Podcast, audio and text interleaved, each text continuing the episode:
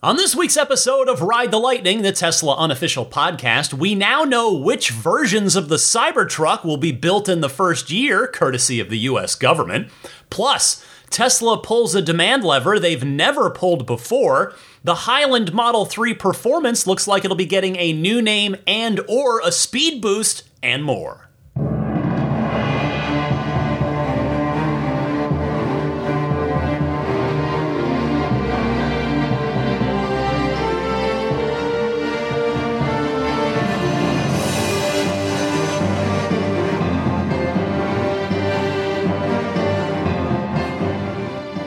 Greetings, friends. Ryan McCaffrey here with you alongside Daisy the Boxer, who is looking longingly out the window while sitting on the couch, and Zelina the Future Service Dog, who is laying at my feet next to me. This is Ride the Lightning, your weekly Tesla unofficial podcast for October 29th, 2023, episode 430. Well, I'll get right to it because I have some really fun stuff to talk about this week. Let's dive right in. First up, the craziest story of them all this week. It's crazy, but it's true. Remember the Cybertruck unveiling four years ago when Elon talked about the Cybertruck being really tough and not fake tough? Here's a reminder of where I'm going from that night four years ago. You want a truck that's really tough, not fake tough?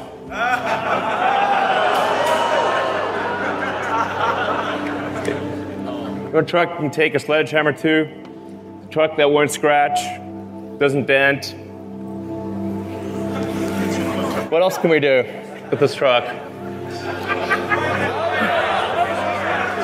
What if we what if we shot it? Let's let's let's shoot it.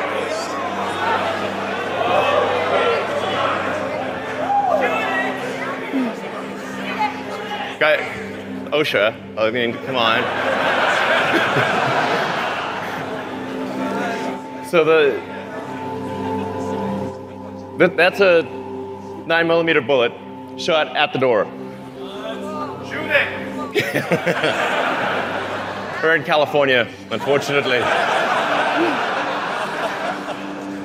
but the nine millimeter, it's, it is it is literally bulletproof to a nine millimeter uh, handgun. That's how strong the skin is. So it's it's it's ultra hard, cold rolled uh, stainless steel alloy that we've developed. We're going to be using the same alloy in, in the Starship rocket and in the Cybertruck. So while they didn't actually shoot it on stage four years ago, they instead played a video of when they actually did behind the scenes. They did shoot up a real Cybertruck this past week, and I'm not talking about one or two bullets from a 9mm handgun. They emptied 74 rounds into the side of a release candidate Cybertruck, and yes, someone counted. Credit to my friend Bearded Tesla Guy for that one, for going out and actually counting it in the images. Photos and video were taken of the truck as it was out cruising around the San Francisco Bay Area roads in the following days. Sadly, at least for the moment, we'll see about November 30th at the delivery event, we don't have any actual imagery or better yet, video of the truck actively being shot at, but they're still driving the truck around, which, by the way, is the most Tesla thing ever. So it's like a double layer of the most Tesla thing ever, because no other car company would shoot up their own vehicle for testing purposes slash amusement.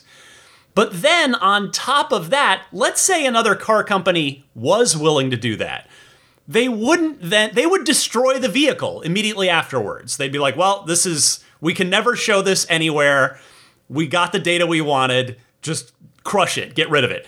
But no, Tesla takes it right back out on public streets and just parades it around. Like there's here's a Cybertruck rolling around the freeways with with not bullet holes, bullet dents in the side of it because and I say bullet dents and not bullet holes because Elon Musk did confirm this on X, the artist formerly known as Twitter, responding to one of the posts showing the bullet riddled Cybertruck, saying, quote, we emptied the entire drum magazine of a Tommy gun into the driver door Al Capone style. No bullets penetrated into the passenger compartment. Now, In fairness, we don't know how far away they shot from or what caliber rounds they used, but regardless, this is both ridiculous in the very best of ways and also kind of amazing. I think Tesla's going to see a surge of reservations from drug cartels now. No, I'm I'm kidding. Although am I? I'm not sure. Maybe I'm not actually kidding, but that really was the wildest and funniest story of the week and I absolutely wanted to start the podcast with it. But we're not done talking Cybertruck yet.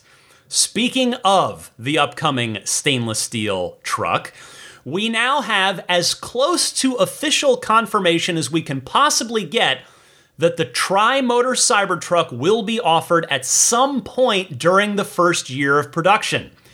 The evidence for this comes via, as I said at the very top, the US government. It comes from the new 2024 model year VIN decoder that Tesla gave to NHTSA, which is now available to the public on the NHTSA government website. I downloaded the PDF.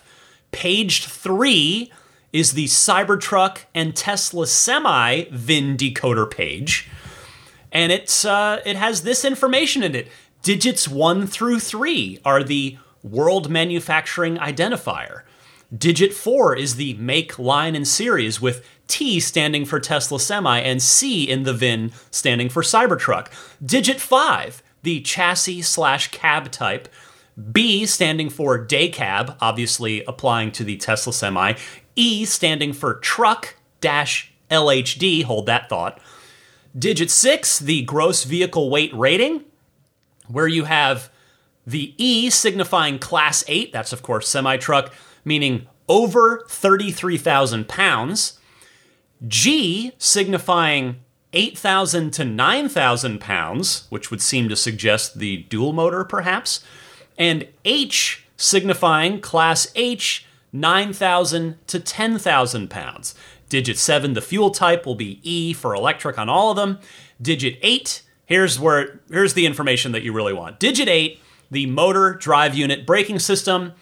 Designated for the semi is letter B for the dual drive rear axle with air brakes and D and E. So D standing for dual motor standard designated for Cybertruck.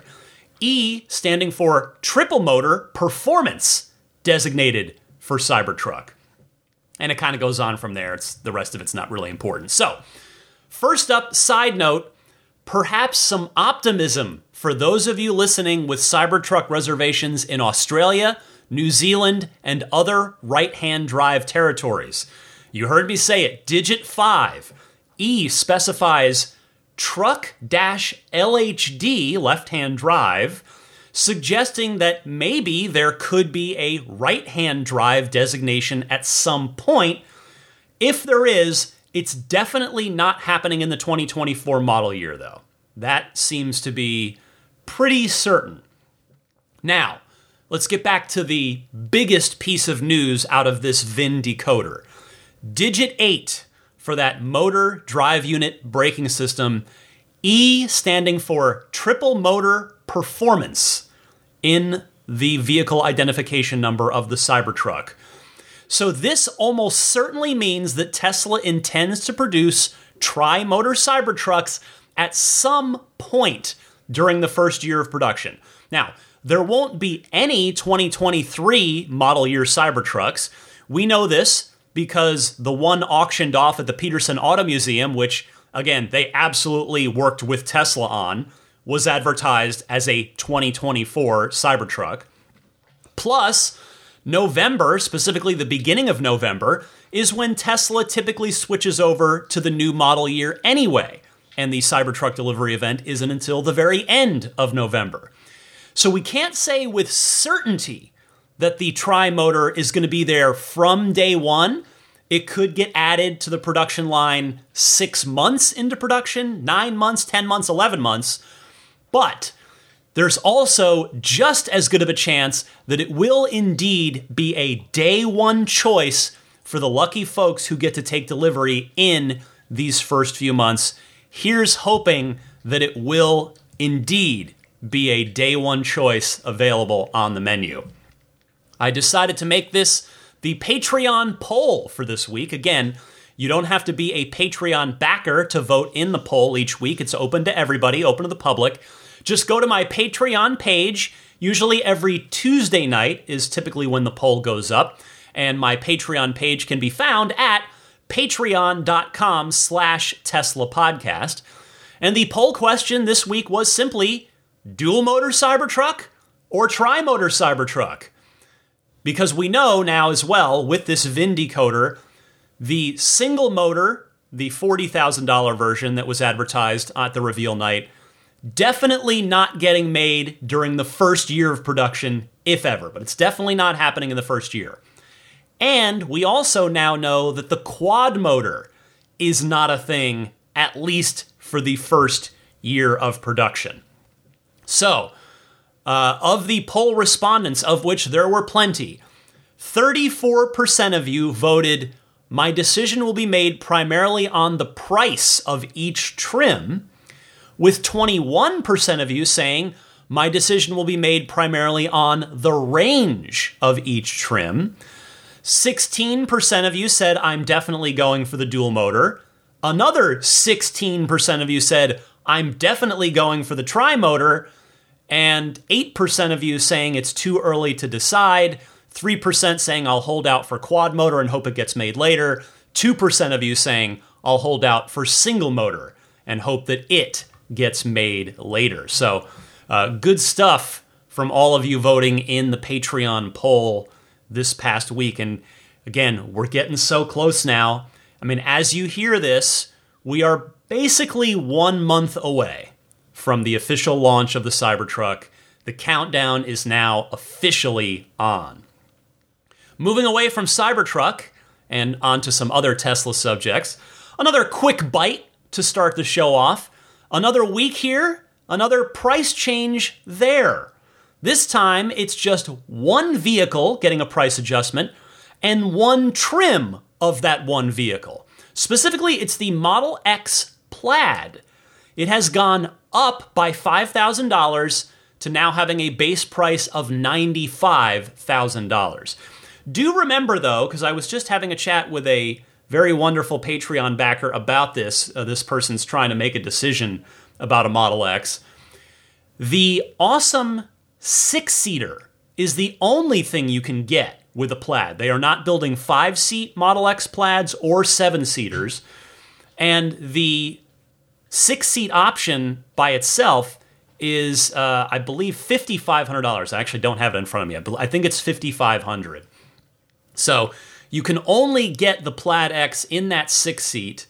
So, you know, that that kind of factors in a little bit. It it's maybe doesn't make the price increase hurt quite so much because you're still getting that $5,500 option baked in.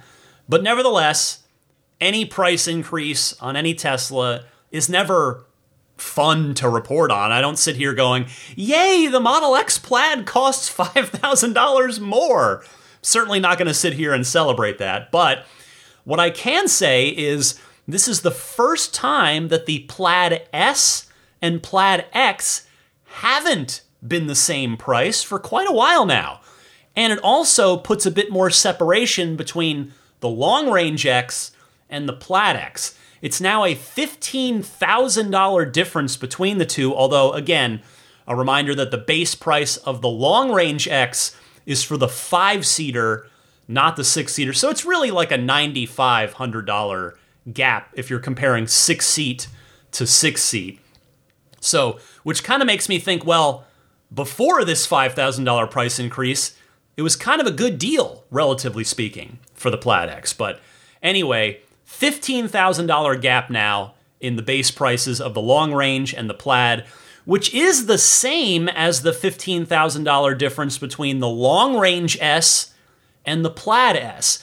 And that is probably why I suspect that Tesla made this change to have that same sort of buffer, that same pricing gap between long range and plaid on both the S and the X.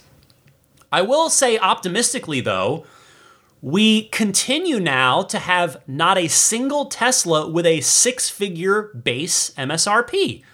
And what's, what's nice is that's a, a fairly new phenomenon in the entire history. Well, yeah, the entire history of the company since it started producing Roadsters in 2008. It, it's very, very rare in the overall history of the company for there, for there to not be a single vehicle with a base MSRP of one of at least $100,000. It's been the case for most of the company's history, but they all start under 100,000 as of now.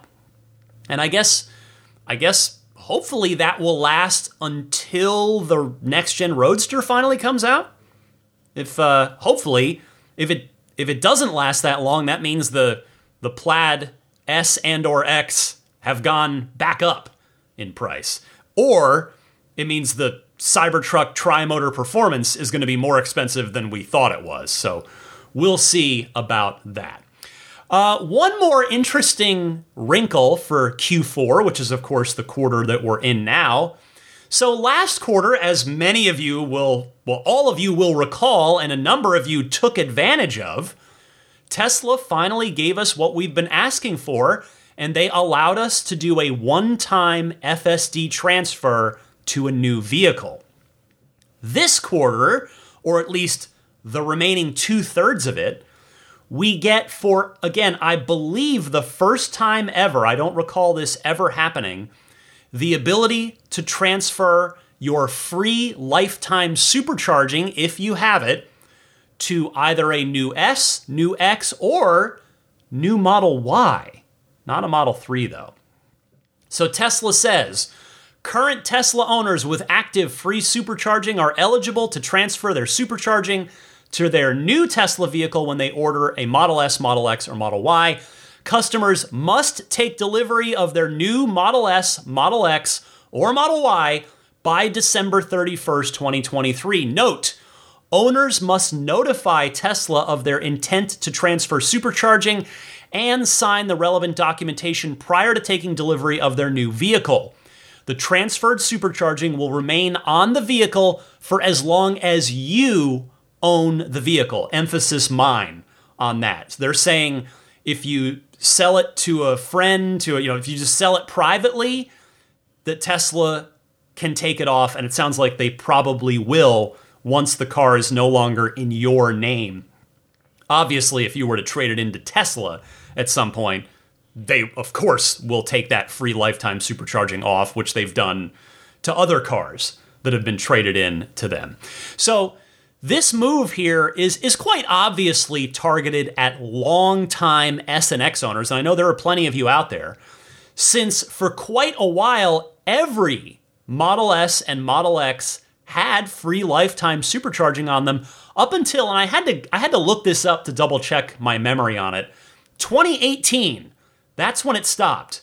But so from 2012 in the case of the Model S up to 2018, and for the X, 2015 to 2018, every single one sold had free lifetime supercharging on it.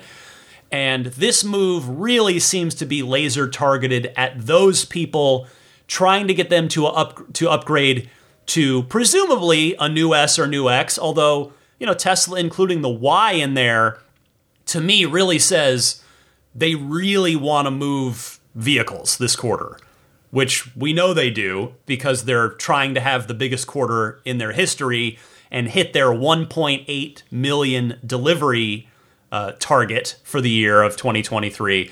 So they're offering the Model Y up, their most popular vehicle, is part of this as well.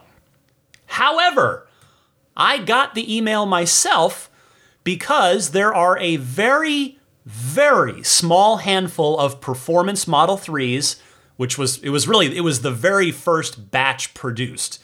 Uh, not well, not just the first batch, because the first batch of Performance threes ever made was was the batch I was in. Red exterior, white interior, with the performance upgrade package, meaning the 20 inch sport wheels, the uh, larger red brake calipers, and the carbon fiber spoiler. Although that didn't get added till later. Anyway, the point is it was really the first three or four months of the performance Model 3s all had free lifetime supercharging on them.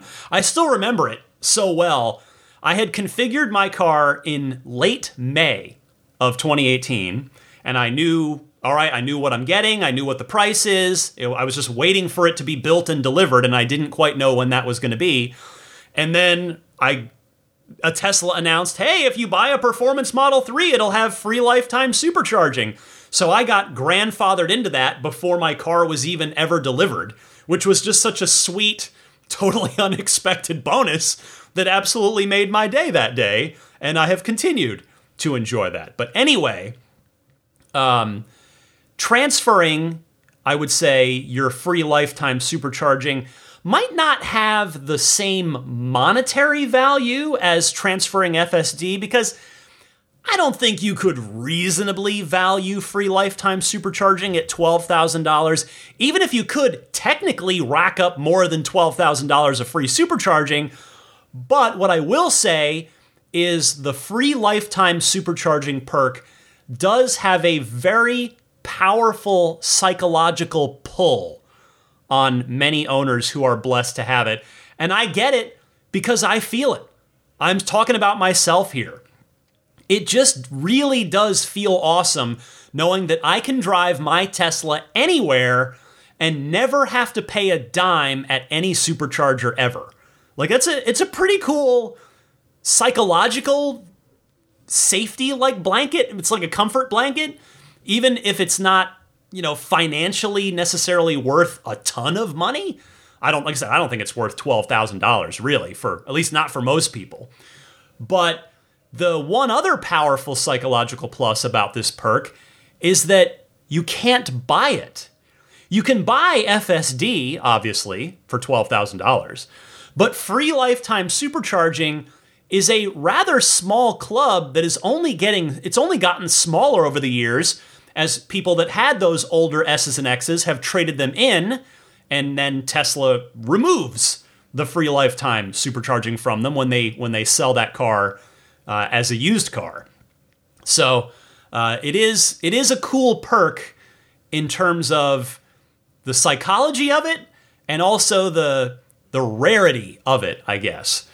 So if you are out there the as an owner of an older S or X that has free lifetime supercharging, this I'm be, I'd be curious if this pushes you over the edge. Like it does this demand lever move the needle for you? Feel free to email me, teslapodcast at gmail.com. Feel free to call in. I'll give you the call in instructions later in the show. But I would genuinely love to hear from you if this is something that that you are intending that you weren't previously intending to purchase a new Tesla, but this puts pushes you over the edge and now you're going to do it. You've got to take delivery by December 31st. It's impossible to say whether or not when December rolls around if Tesla will revise that and say, well, you just have to order it by the 31st and you don't actually have to take delivery by the 31st, which is what they ended up doing for the FSD transfer. We'll see if that ends up happening at the end of the quarter here. But uh, by the way, uh, if you're curious, because I was and I looked into this, and I'll tell you more about that in a second. Uh, I because if, if I were going to do this, and I did, I have given it some serious thought. I would not be wanting, I would not want to trade in my Model 3. We'd keep the 3. That would become my wife's car, and I would get a plaid Model S. And fortunately, Tesla did clarify in the small print that you do not have to trade in the old car. You can keep your car and still transfer that free lifetime supercharging off of it. You can just move it over to that new one. So, on that note, I hope all of you who are very generously backing my efforts here with this podcast on my Patreon page found at patreon.com slash Tesla podcast.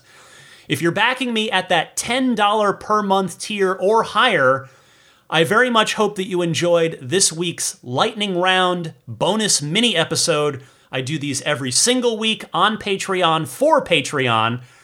And the topic this week was my very, very first world dilemma. Do we replace my wife's car with a Cybertruck or do we take advantage of this unexpected ability to transfer lifetime supercharging?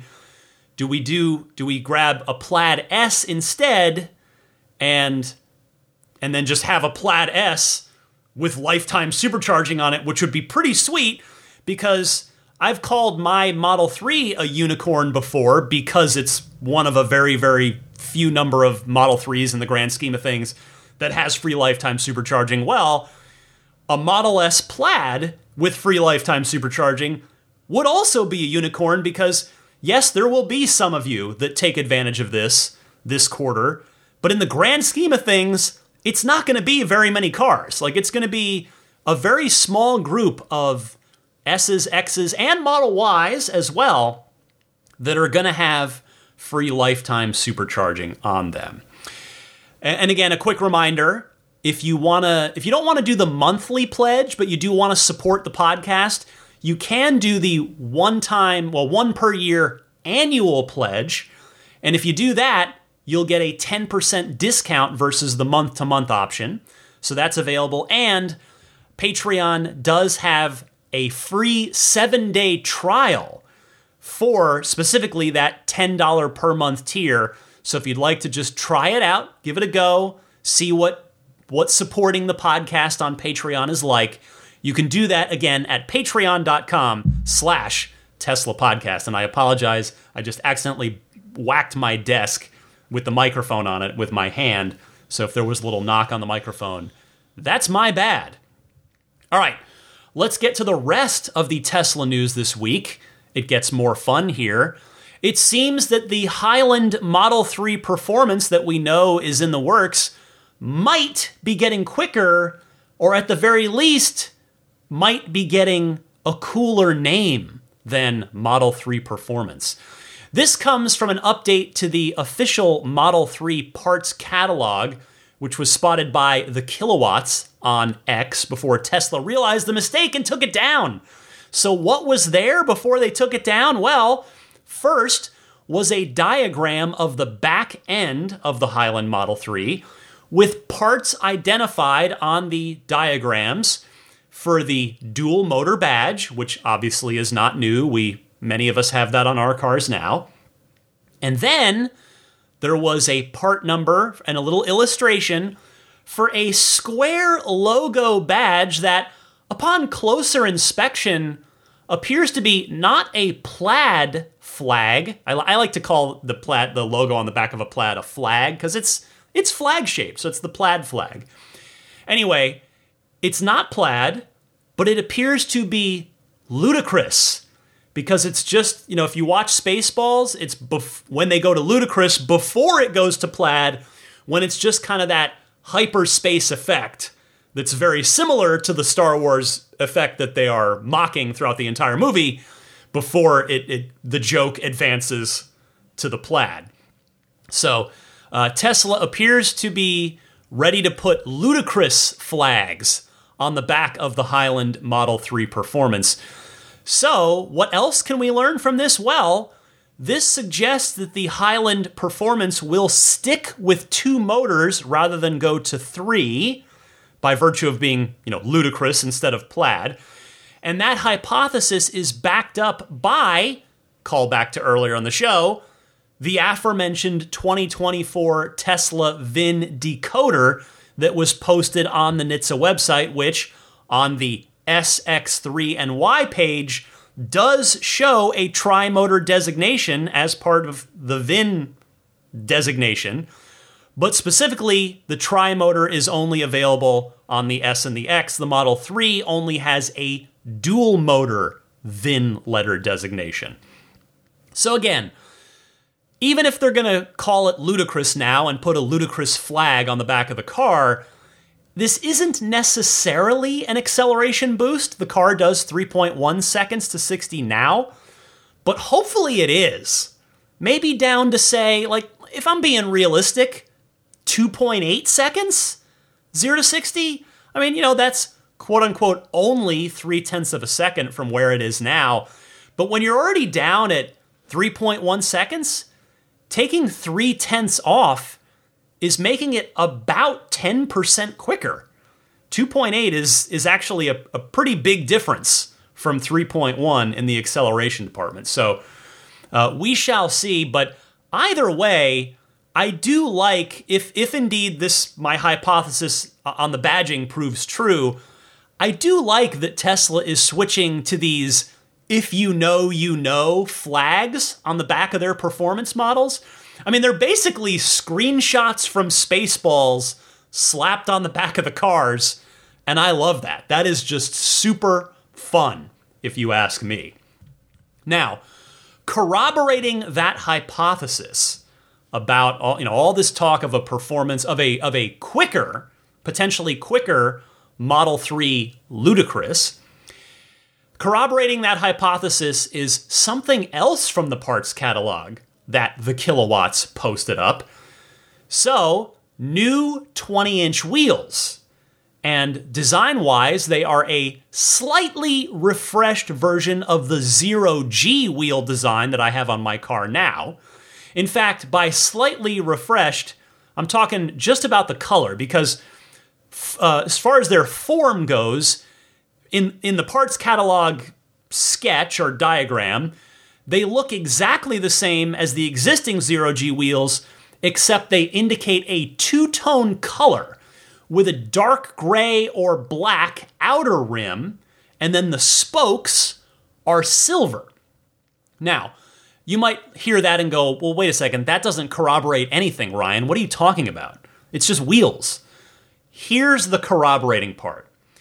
So, because a new wheel design, as I said, is, is certainly no indication that it's quicker to 60 than the outgoing Model 3, what is, is that there are two separate part numbers for the same zero G wheel image, which strongly suggests that the wheels are different widths, meaning a staggered setup on the new Highland Performance Model 3, meaning a wider tire in the back. And that alone could potentially squeeze another tenth of a second or two out of the performance on the same battery, same drivetrain. But that you know that part of it remains to be seen. But it's uh, there's there's some corroborating evidence here, if you ask me. Now, another note, by the way, on the new Model 3, the Highland. I do want to say congratulations to any of my international listeners who've taken delivery of one of the first Highland Model 3s. They are officially, as of this week, officially out in the world now, in the public's hands. So it's going to be really fun to hear everybody's thoughts, everybody's opinions, everybody's impressions of this new refreshed car. And it also means that the clock is ticking on its arrival here on Tesla's home turf in the US. We just don't know quite how much sand is in that hourglass just yet. I mean, it'll most likely arrive here sometime in Q1, but when in Q1 is anybody's guess. Oh, and I forgot one more thing that I did want to mention for you. Some new findings courtesy of our white hat hacker friend Green the Only, who does his thing by by digging down into the, the source code of, uh, of the Tesla software. And he has made some more interesting findings. First up, in relation to the performance Model 3 Highland that I was just talking about, he says the refreshed Model 3 will come in two flavors base and sport. The sport version will have different front seats with bolstered side support and headrest. The Refresh 3 will have different rear bench seat, i.e., the middle seat will have a headrest. So, looks like another change for the Performance Highland, or the Model 3 Ludicrous, as it may end up being known. We shall see. I hope so. I hope they call it that. I hope it's not Model 3 Sport. I hope it's Model 3 Ludicrous. That would be amazing. Um, but yeah, different seats, sportier seats that will hug you a little bit better for that sport uh, sport driving. Love that. And then Green says the Model S and X are getting the RGB ambient interior lighting, which is no surprise because they were supposed to get it a while ago, and Tesla didn't end up moving forward with it at the time. And now the the new Model 3 has it, the Cybertruck has it. It makes perfect sense that the S and X are going to be getting that as well. In fact, Green adds, he says there are going to be two RGB lighting packages. RGB interior lighting, and instrument panel RGB lighting plus regular premium lighting otherwise. He says both options would be present in Model 3 slash Y and Cybertruck. So that is some more interesting stuff. I've got a few more news stories to get to, but before I do that, let me take a quick pause here and shout out Xcelerate Auto. This week's Ride the Lightning is brought to you in part by my old friends at Xcelerate Auto, who offer the excellent XCare extended warranty coverage for your Tesla. You might be thinking, well, why do I need that now that Tesla's offering their own extended warranty? Well, I am glad you asked. For starters, as you've heard me say, Tesla's policy unfortunately offers no flexibility. It is a fixed two year, 25,000 mile coverage plan. With XCare, you can be a lot more flexible. You can go up to 10 years, up to 125,000 miles after your factory warranty is up.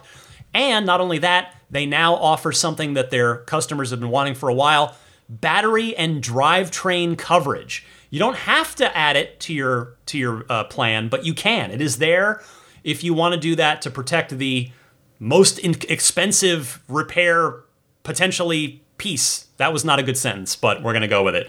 You know what I'm trying to say. So you can get the battery drivetrain protection as well.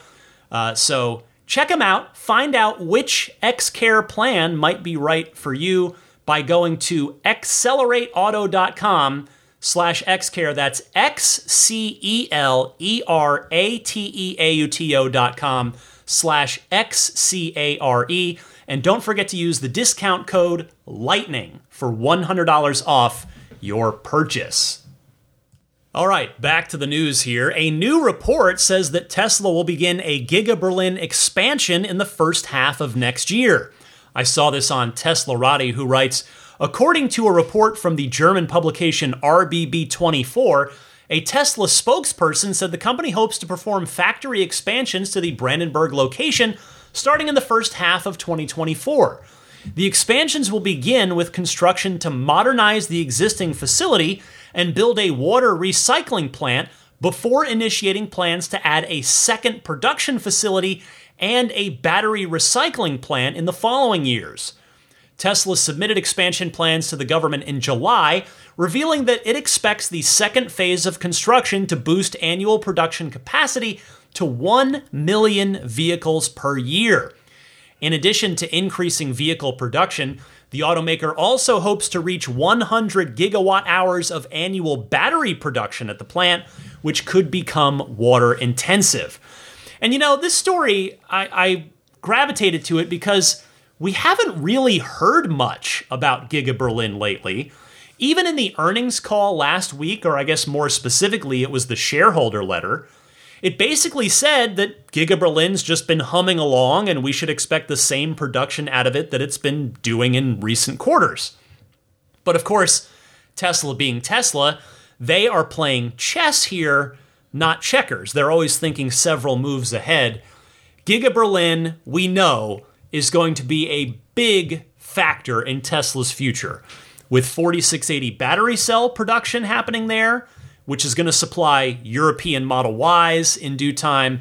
And I suspect that the expansion, if not this round, since it doesn't specifically mention the vehicle production expansion in a concrete way, it just says, well, we're going to get to a million per year, but it just mentions modernization now, my interpretation of the of modernization is perhaps setting up to do gigacasted front and rear pieces for the Y to build structural battery pack cars with those 4680 battery cells made on site. So um, we shall see what happens, but I think this is almost certainly part of a master plan with this factory to pave the way for European production of the Generation 3 car. Remember, Tesla has said, Elon has said, that they aim to build three to five million Generation 3 cars per year. So they're going to need a number of factories all humming producing that car in order to achieve those numbers.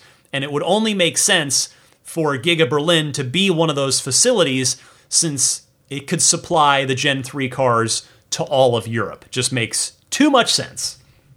Next this week, in the completely unsurprising department, a new study says that Teslas are among the least stolen vehicles in the United States. I saw this on Inside EVs, who writes The Tesla Model 3 all wheel drive and Model Y all wheel drive are the least stolen vehicles in the United States, according to the Highway Loss Data Institute's latest insurance report that tracks thefts for passenger cars, pickups, SUVs, and vans from the 2020 to 2022 model years. The data has been collected from almost 40 insurance companies across the country, and the vehicles are ordered after the relative claim frequency score that's based on how many cars are insured versus how many thefts were filed. The Model X long range was the number five least stolen car in America, and the base Model 3, so yes, a second version, the Model 3 is on this list twice. The base Model 3 came in at number seven. The Model S long range just cracked the list as the 20th least stolen vehicle in the, the US over the past couple of years. Again, remember, this is a good list. These are the least stolen vehicles. And it's certainly not surprising to any of us because a Tesla, as we all know, is very difficult to steal at all in the first place, thanks to the key cards and particularly the phone keys that all four Teslas use now, and soon soon the fifth one, the Cybertruck. And Teslas are virtually impossible to steal if you also choose to enable pin to drive, unless, say, you're physically threatened by the thief to punch in the code and then get out. You know, that's hopefully none of us ever find ourselves in that harrowing of a situation. But again, the point being, pin to drive just adds another layer of of extreme difficulty to stealing any Tesla. And really, on that note, I would say if you're not already using pin to drive and you live somewhere where there's any threat at all of car theft happening, I recommend enabling it. I went ahead and did so. Mainly, I'm not I'm not worried about my car being stolen, but it for me it's just extra peace of mind. So I, I turned it on for my car. And by the way, if you're curious about what the opposite list looks like, the most stolen vehicles in the US, here is that information once again from Inside EVs, who writes On the other side of the spectrum, we have the vehicles with the highest theft claim frequencies, where the Dodge Charger SRT Hellcat, a V8 powered sedan, gets the top spot. Other cars that seem to tickle thieves' fancy, their words, not mine, are the Infiniti Q50, Dodge Challenger, Land Rover Range Rover, and again, they're they're saying rather surprisingly the Kia Sportage as well. So I just thought that was that was a fun counter. Not not that I'm saying it's I'm not rooting for cars to get stolen, but it's it's an interesting counterpoint to Tesla's being the least stolen. And finally, this week, one more story to talk to you about. Here's a first. Another company besides Tesla is paying to put up Tesla superchargers. I saw this one on Teslarati, so one more tip of the cap to them. They write Tesla has sold $100 million in supercharger hardware units to oil giant BP as it attempts to bolster its EV charging infrastructure. Tesla superchargers will be installed at various locations in the BP Pulse network, which are located at BP Amoco and Thornton's branded sites. Tra- oh, also Travel Centers of America locations and at BP Pulse's large scale GigaHub charging sites near airports and major metropolitan areas across the United States. The deal marks the first time ever that the hardware was ever purchased for an independent EV charging network. BP will begin rolling out the chargers in 2024, with the first sites being in Houston, Phoenix, Los Angeles, Chicago, and Washington, D.C. The idea was to combine Tesla's fast and reliable chargers with BP Pulse's industry leading intelligent charge management software called Omega for a comprehensive solution for, v- for fleet customers. The fast chargers from Tesla will have an output of 250 kilowatts, and based on appearance from BP's press release, will be the new V4 superchargers that have started being installed across the United States. They will be fitted with BP Pulse branding, and the company will install and operate the supercharger piles. They will also feature the Magic Dock, which enables the use of both NACS and CCS connectors, enabling multiple electric vehicle manufacturers to utilize the BP Pulse charging network. Richard Bartlett, global CEO of BP Pulse, commented on the deal, saying, quote, Strengthening the BP Pulse network with Tesla's industry-leading hardware is a major step forward in our in our ambitions for high-speed, open access charging infrastructure in the US and advances our ambition to delivering an exceptional customer experience. Combined with our vast network of convenience and mobility sites on and off the highway, this collaboration with Tesla will bring fast and reliable charging to EV drivers when and where they need it. End quote. Well, I'll tell you what, if Tesla wasn't making money off superchargers, which they are, they definitely are now. And I'm going to defer to Tesla's VP of Investor Relations, Martin Viecha, who commented on this on X because I really think he said it best. Martin said, quote, "This is a big deal. ICE car drivers will get to see fast chargers wherever they refuel at BP-owned stations, which is great for the EV transition. On top of that, more fast chargers for EV owners.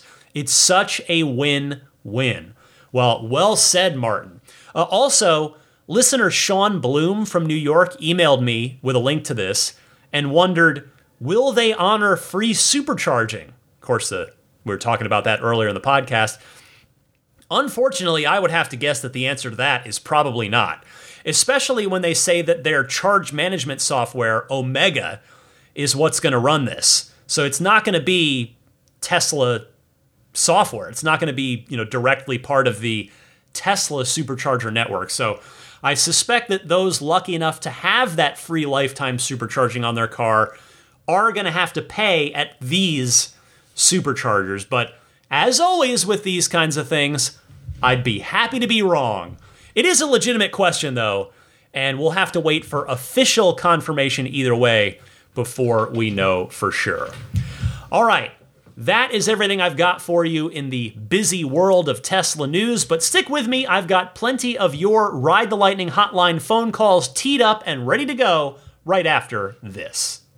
Hi, this is Franz von Holzhausen, and you're listening to Ride the Lightning with Ryan McCaffrey, the Tesla unofficial podcast. Welcome to the Ride the Lightning Hotline, your chance to call in and potentially be featured here on Ride the Lightning. I invite you to do so. I welcome you to do so there are two easy ways to call in. Either use your smartphone's built in voice recording software, record your question. Please try to keep it to 90 seconds or less so that I can get to as many people each week as possible. And then email that file to me at my podcast email address, which is teslapodcast at gmail.com. Or you can take that same 90 second or less question and just call in and leave a message on the Ride the Lightning hotline. The toll free number that you can dial anytime, day or night, 24 7 is 1 888 989 8752. Again, that's 1 989 TSLA. And if you know someone special with an upcoming birthday, anniversary, graduation, or some other special occasion, you can give them a unique gift of recorded voices from friends and family telling them why they are special. The recordings can be podcasted or put onto a keepsake. Visit lifeonrecord.com to learn more. We kick off this week with Quentin from Ohio talking Tesla Semi. Hey, Ryan, it's Quinn from Ohio. What is poppin'? Thanks again for the podcast. Love listening. Hey, I was just listening to your podcast episode from last week talking about the Tesla Semi, and I wanted to say there's an article from Motor1 from 2017 talking about the 0 to 60 time for the Tesla Semi when it's unloaded being 5.0 seconds, which I think is nuts. For context, I drive a Model 3 Standard Range Plus that does 0 to 60 in 5.3. I couldn't imagine driving something the size of a house that can accelerate that quickly. Also, I just wanted to throw this out there to the Teslaverse for a feature request. And that is, I was wondering if we could have the preconditioning option from Tesla to be a little more segmented instead of just having it available for weekdays or all week or weekends. I was wondering if they could break it down by day. And here's why I ask. My wife, for example, has a job where she's expected in the office a couple of days every week. Not all five weekdays. It's just a couple of days, obviously new since the pandemic. And it's kind of a pain in the butt to have to remember to switch it on for a couple of days and then leave yourself a reminder to switch it off. I think it'd be really cool if Tesla could let you select the individual days of the week that you're preconditioning your car in the morning before you leave for work. At any rate, that's the call. Thanks for the podcast. Have a good time. First of all, Quentin, excellent feature request here. I suspect you and your wife are far from the only household who would benefit from more delineation in the preconditioning features of the car. Here's hoping that Tesla considers that for the near future, particularly as chillier temperatures are now starting to set in around most of the country here as we are full on into the fall season. And thanks for calling out the Tesla Semi's 0 to 60 number. I tried to find a few sources to see if there was an updated number since, as you mentioned, the article that you found was from just after the reveal way back in 2017. And from what I could find, it doesn't look like Tesla's given an official final 0 to 60 figure for it, but since it's using a plaid drivetrain, it probably is still quicker than the Model Y standard range, even being, as you so perfectly summed it up, the size of a house. Thank you very much for your call. Doug in Pueblo, Colorado is up next. Hey Ryan, Doug in uh, Pueblo, Colorado. Just uh, have kind of a frustrating mechanical issue that I was hoping you or one of your listeners knew something about. I've got a 2018 Model 3. I love everything uh, about the car except for the frameless windows. It gets a little bit cold, and uh, the driver's side windows lock up. They won't go down.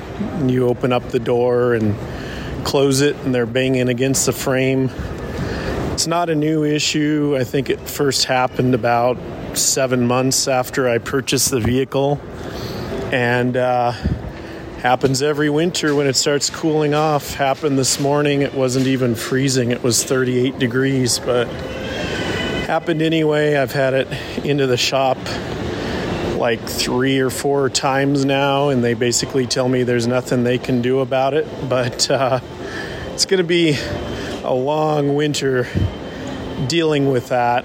Um, so, like I said, if anybody in the Ride the Lightning community has any thoughts on how to keep that from happening, it it does seem to be like a controller issue or electronic issue because it doesn't happen on the passenger side uh, uh side, but on the left side, both where it, both the driver door and the passenger door, it happens and it happens to both in unison. So, anyway, love the show. Talk to you later. Thanks.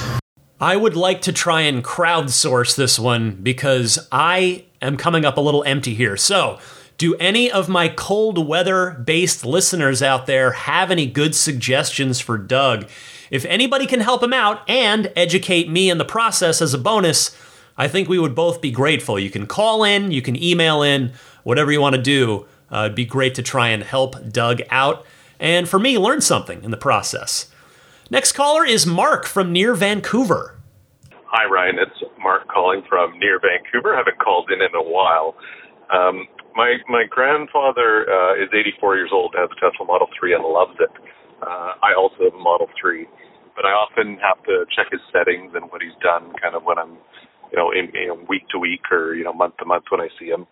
And I, I thought came to me as a suggestion to the software team. So I, I think there should be an overall setting, an easy button, setting A, setting B, setting C, or something similar where um, a global type of button will do the most popular settings. So, for example, um, you know, the collision warning, the, um, you know, whether it's at medium, uh, automated high beams, um, Sentry mode when you're at home, whatever the most common setting is for most people uh, have that as an A button. It's kind of a default.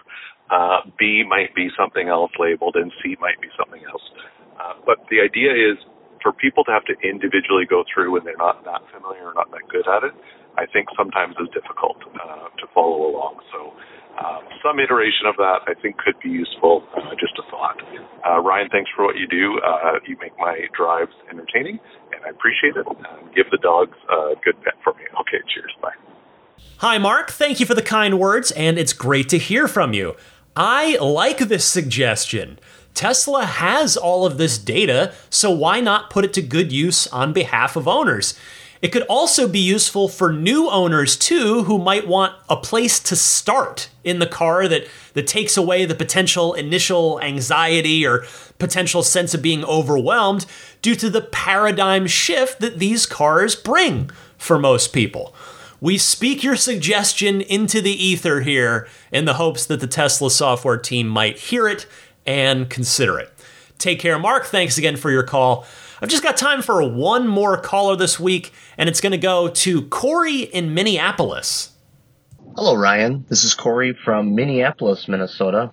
First time caller, but long time listener, not only of your Tesla stuff, but also the stuff that you do over at IGN. So thank you and keep up the good work.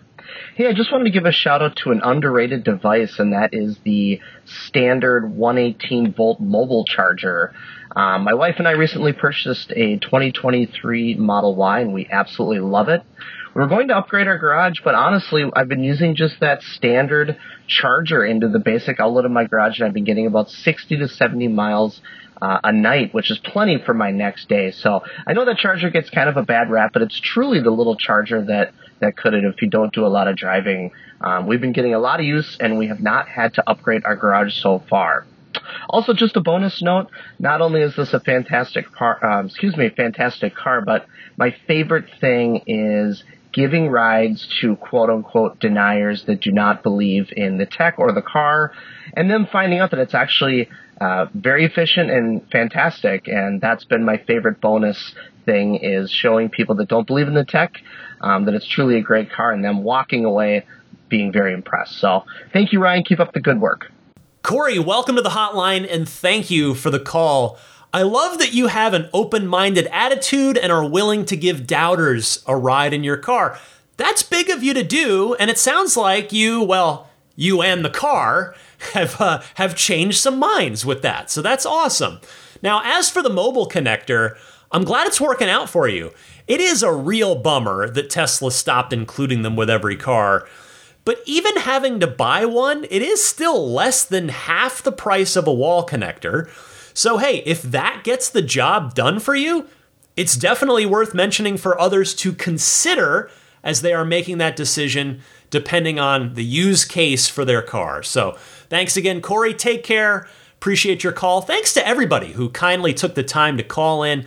I will get to more of your phone calls on next week's podcast, so feel free to keep your calls coming. I gave you the call in instructions at the top of this segment. But I'm not done yet. There's still a bit more Ride the Lightning to go, so stay tuned. Be right back after this.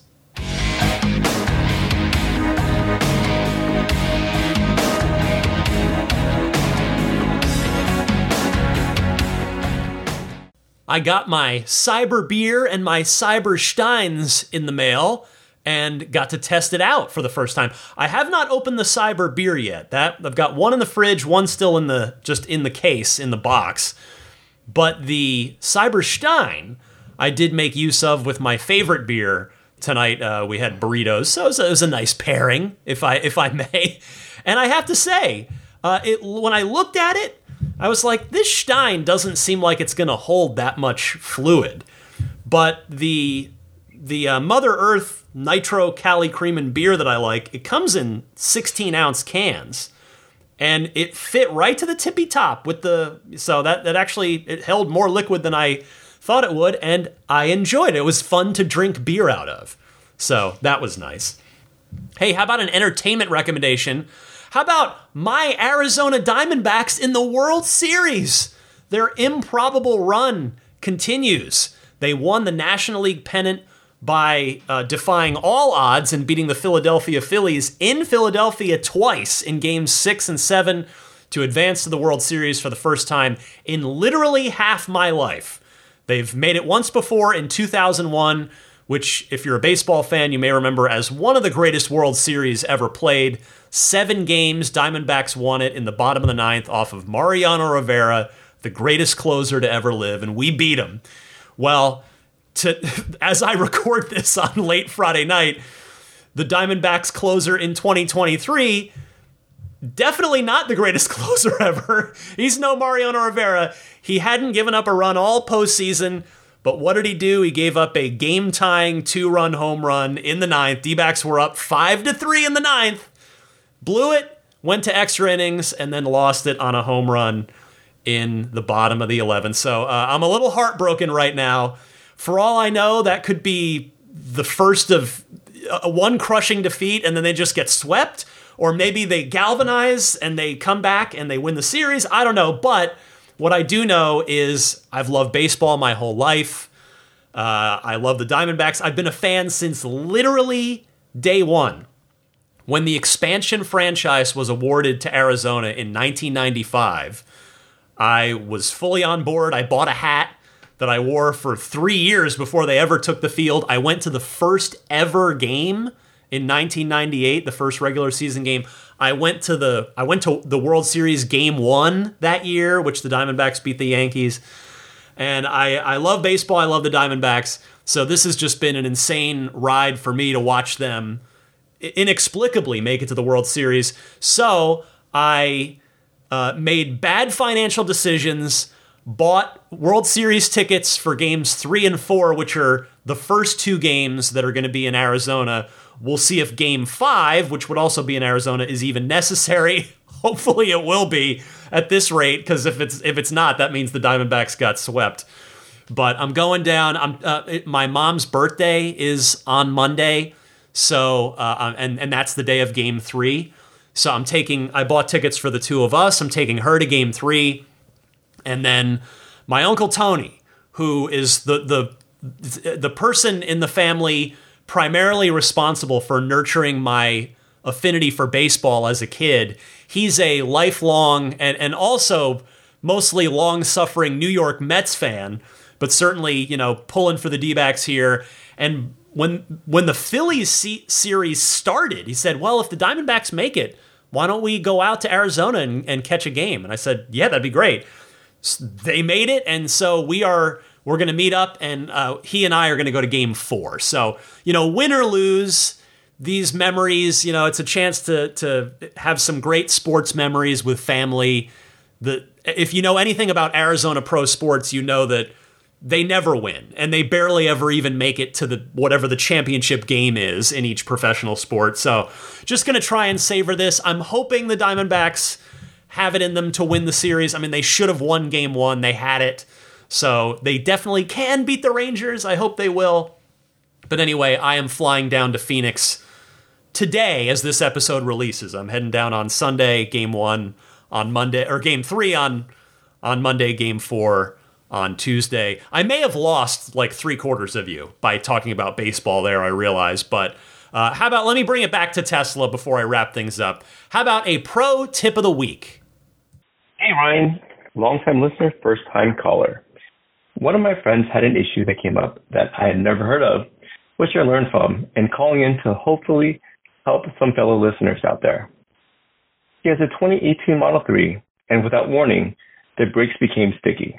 In other words, after the car came to a stop, when the accelerator was depressed to move forward, the car initially wouldn't move, and only after depressing on the accelerator even more, it finally jerked forward as if she had her foot on the brake and launched the car. This happened every time the vehicle came to a stop and accelerated. The problem was so bad that she opted to drive her other vehicle to avoid the jerkiness that had been happening. She made an appointment through the app, and after bringing the car in, they notified her the following day that the issue had been resolved. They explained that if you rarely use the mechanical brakes, there's a buildup from the dust and other particulates, and over time causes the issue of the brakes sticking. What they did was to burnish the brakes, basically driving the vehicle and braking fairly hard and repeating this process several times in order to remove that buildup. A way to prevent that is obviously to use the mechanical brakes every so often.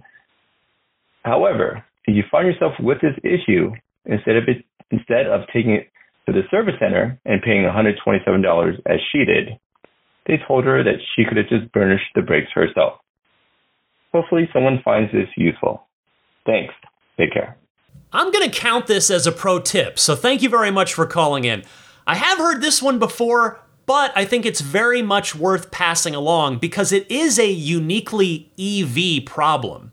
On the plus side, your brake pads in a Tesla or really any EV will last, for all intents and purposes, essentially forever. They will last a very, very, very long time, which is another another, you know, kind of unknown little perk about electric vehicles that I think most people don't know about. If anybody else out there has a good pro tip of the week that you'd like to share with me and your fellow Tesla owners and enthusiasts, please feel free to call in with it. You can call in the same way that you call in to the regular Ride the Lightning hotline. All right, before I go, I'll mention some friends of the podcast that can hopefully be of use to you, maybe today, maybe tomorrow, maybe next week, maybe sometime down the road. I'll start with abstractocean.com. Head on over there, take a look at their just massive roster of aftermarket accessories for all four Teslas. Click on whichever car you own, browse around, see what you like, pile it all into your online shopping cart. And then when you get to checkout, use the coupon code RTL Podcast to get 15% off of your first order. Again, that coupon code RTL Podcast, all one word no spaces. Maybe you want to get a tempered glass screen protector that's custom fit for each of the Teslas. Maybe you want to get uh, interior lighting kit of some kind to either brighten or change the color of and brighten the interior accent lighting. There's just all sorts of neat goodies on abstractocean.com. So take a look and see what you like. The Snap Plate and Snap Plate Plus, the latter of which being new, available for all four Teslas, 3Y, X, and S. They're available at everyamp.com slash RTL, and there's now a coupon code as well, a discount. Use the coupon code RTL. So the Snap Plate and Snap Plate Plus are what I recommend if you're going to put a front plate on your car, either because you want to or you legally need to, don't use the one that Tesla gives you because that sticks to the front of your car with automotive tape.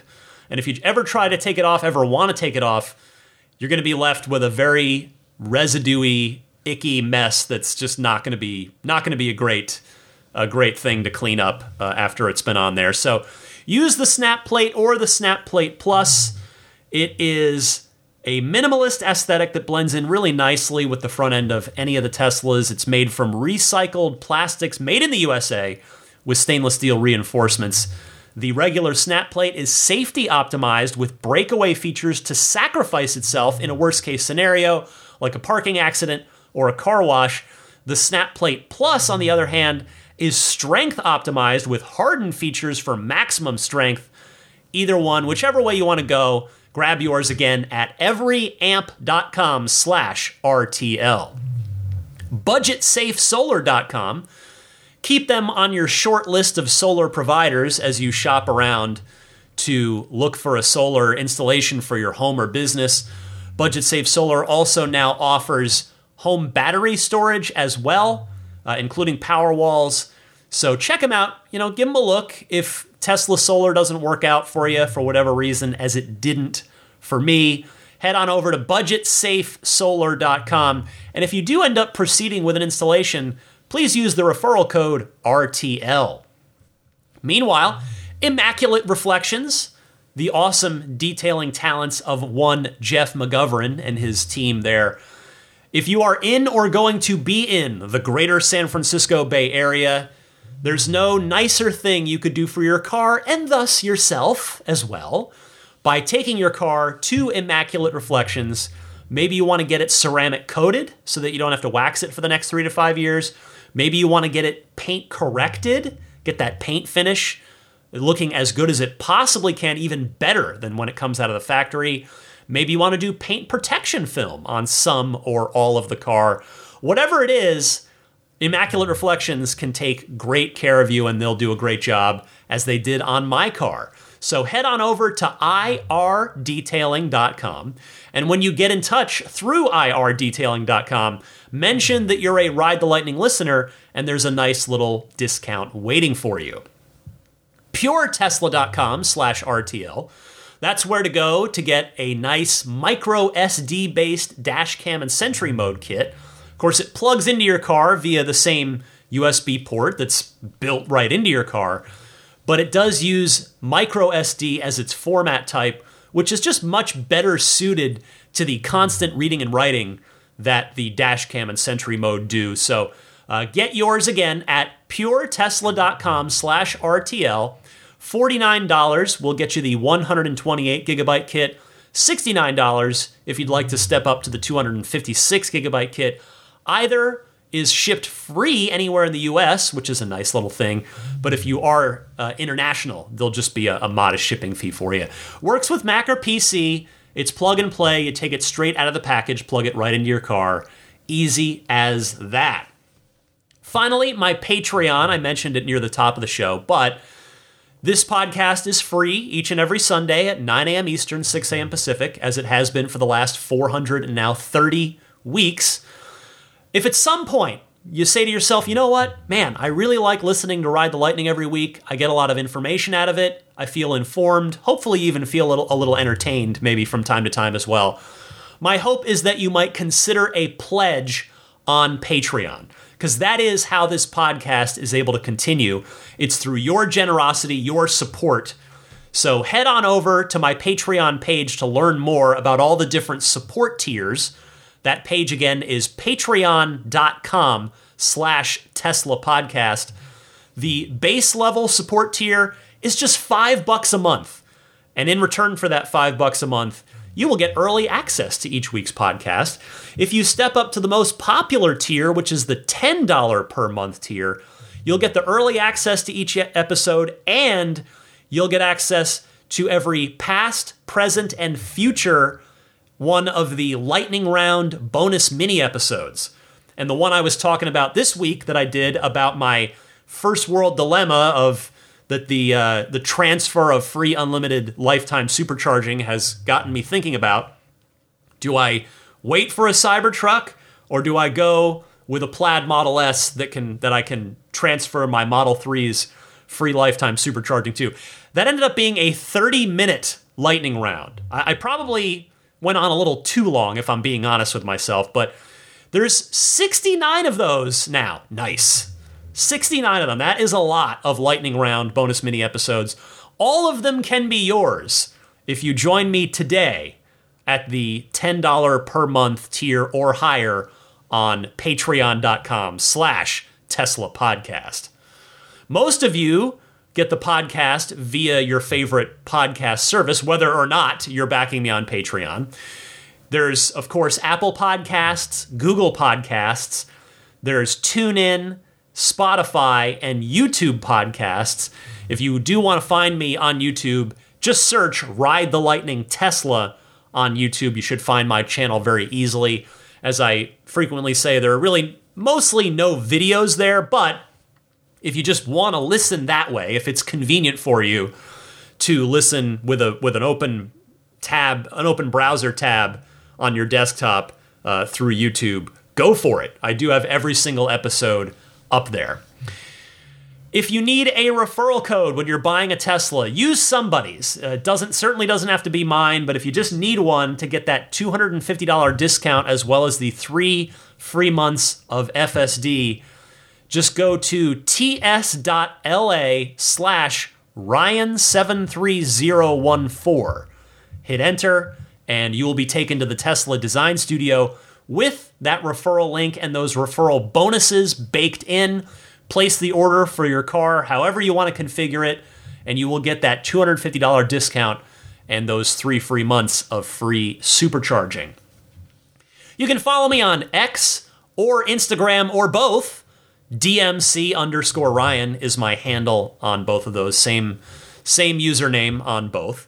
As I mentioned earlier, you can email me anytime. The email address is teslapodcast at gmail.com. And with that, I will say hello and thank you to the upper tier Patreon backers. I'll start with the grandfathered in plaid level supporters. Thank you very much for your continued support to George Cassiopo, David Brander, Logan Willis, Peter Chalet, Eric Randolph, Dory and Steve Guberman, the Tesla owners of Taiwan, Ron Lee, Charlie Gillespie, David Perella, Dennis Peak, Jeff Angwin, Chase Cabanillas, the Lydia family, Aaron Altschul, Jared Brown, Jerome Strack, Jamie Dalton, the Tesla Owners East Bay Club, Mike and Barbara from Louisville, David J. Howes, Matt Nixon, the Tesla Owners Club of Wisconsin, Ish, not Elon Musk, Peter, and the Bear Boys of Colorado. Next, the maximum plaid tier. An extra big thanks goes out to Jonathan Wales, Cameron Clark, Daniel Grummer, Seth Capello, Nick and Tony, the Galpin family, Ryan from New York City, Darren Nickel, Kaz Barnes, Brett Libano, Patrick Wisneski, Gil Cabrera, Watley, Mark Eversole, Todd Badger, Joe Edgel, Kevin Yank, the Tesla Owners Club of San Joaquin Valley, Michael Williams, Will Stedman, Derek Nesselrote, Justin Perez, Jeremy Harris, Chris Beach, Tom Mills, Corey O'Donnell, Aaron, John Cody, Joel Sapp, Paul Casarino, Richard Corley, Chris Osborne, KB, Ken Epstein, Doug Carey, James Gregory, Adam Lavoy, contact1callcenter.com, Jason Chalukas, Travis Krenzel, Bruce Otterstein, Tom Behan, Josh Pennington, Matt Kalin, John from Cream Ridge, New Jersey, Sean Tisdale, Dustin Hart, and Michael Gallo. Finally, an extra, extra big thanks goes out to the most generous tier of all the folks that are backing me at the Roadster in Space tier. Thank you so much to Pete White, Lyle Austin, Steve Radspinner, Fernando Cordero, Lawton from Chicago, Sean Neidig, Neil Weaver, Jackson Wallace, Rolf and Jennifer Evers, Howard Anthony Smith, Victoria Iacovetto, Tesla Hitchhiker 42, Kara Weston, Robert from near Philly, and Kristen Rumble. Thanks so much to everybody for taking the time to hang out with me, chat about all things Tesla. It's always fun, never a dull moment on this podcast. As I as I often say, I am grateful to get to do this. I am grateful to you for giving me the attention, giving me the time to uh, to to make this thing every single week. I do sincerely appreciate it. So, as we count down one month to go till the Cybertruck launch, happy electric motoring, my friends, and I will see you back here next week.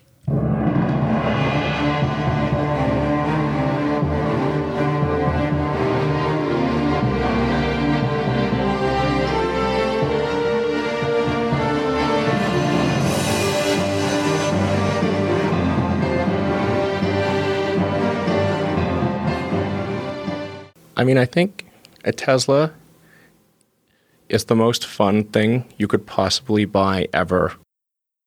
That's what it's meant to be. Our goal is to make it's it's not exactly a car. It's actually a thing to maximize enjoyment.